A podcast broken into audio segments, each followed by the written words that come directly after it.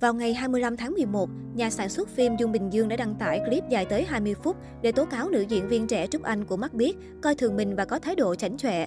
Bà cho biết tính đến thời điểm hiện tại, Trúc Anh vẫn chưa hề lên tiếng xin lỗi, trong khi chỉ cần cô mở lời thì sẽ không truy cứu gì.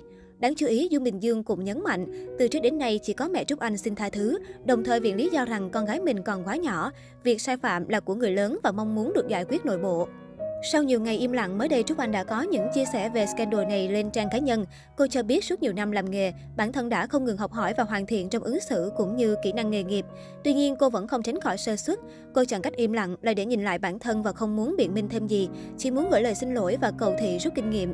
Nguyên văn Trúc Anh viết, mười chín tuổi, Trúc Anh bắt đầu đóng phim. Ngã rẽ ấy đã cho Trúc Anh những trải nghiệm không ngờ và những kinh nghiệm không quên. Suốt năm năm vào nghề, Trúc Anh vẫn không ngừng học hỏi, hoàn thiện cả kỹ năng lẫn nhận thức ứng xử. Trong suy nghĩ của mình, diễn viên là công việc nghiêm túc và trân quý như bao nghề khác. Bên ngoài màn ảnh, Trúc Anh giống như bao người đang nỗ lực làm việc, không hơn không kém, không tự ti và không tự cao. Dù vậy, đôi khi không tránh khỏi vô tình sơ suất. Tuần qua, có lẽ mọi người mong tin tức Trúc Anh thật nhiều, nhưng mình đã chọn cách dừng lại, im lặng để nhìn nhận mọi chuyện một cách thành thật, không vướng mắc tự ái từ tranh cãi tiêu cực.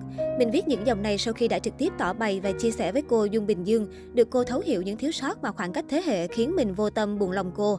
Có lỗi lầm, có hiểu lầm, nhưng mình tin rằng không lý lẽ nào hơn lời xin lỗi. Từ đáy lòng, Trúc Anh mong khán giả nhớ mình qua những bộ phim, vai diễn và tinh thần cầu thị không ngừng. Mình đã làm hết sức để mọi việc khép lại nhẹ nhàng nhất có thể, để không ai phải buồn phiền thêm. Cảm ơn cô Dung Bình Dương đã thấu hiểu cho những vụng về và hiểu lầm giữa hai cô cháu. Con xin lỗi cô lần nữa ạ. À. Cảm ơn những người kiên nhẫn, yêu thương, tin tưởng, bảo vệ Trúc Anh. Khán giả bày tỏ sự ủng hộ dành cho sự bình tĩnh và văn minh của Trúc Anh khi không đôi co mệt mỏi mà xin lỗi đúng lúc để rút được bài học cho bản thân.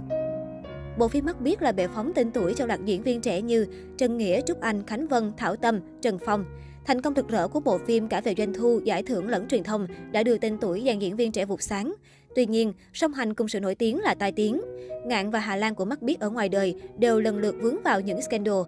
Khi đoàn phim công bố dàn diễn viên chính, khán giả đã suýt xoa choáng ngợp bởi tạo hình các nhân vật. Ngạn, Hà Lan như bước từ trang sách ra. Trần Nghĩa, Trúc Anh cũng là những gương mặt mới với nhiều ẩn số và đầy hứa hẹn. Nam diễn viên sở hữu gương mặt thư sinh cùng kinh nghiệm diễn xuất kha khá, từng được cho là sinh ra để đóng vai Ngạn. Thế nhưng khác với vẻ ngoài thư sinh ngoan hiền trên phim, ngoài đời, Trần Nghĩa lại bị bạn gái cũ tố lằng nhằng bắt cá nhiều tay. Cô gái cũ tiết lộ Trần Nghĩa thường xuyên xài đồ hiệu mà cô nàng mua cho, nhưng trước báo chí lại thể hiện rằng mình sống giản dị, chỉ dùng đồ vài trăm nghìn. Bạn gái cũ cũng tố Trần Nghĩa lợi dụng nói xấu mình và sống hai mặt.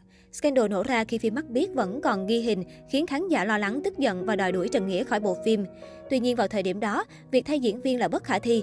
Trần Nghĩa cũng lựa chọn im lặng, khóa trang cá nhân để né bão. May mắn là thành công của bộ phim Mắt Biếc đã giúp vực dậy tên tuổi của nam diễn viên.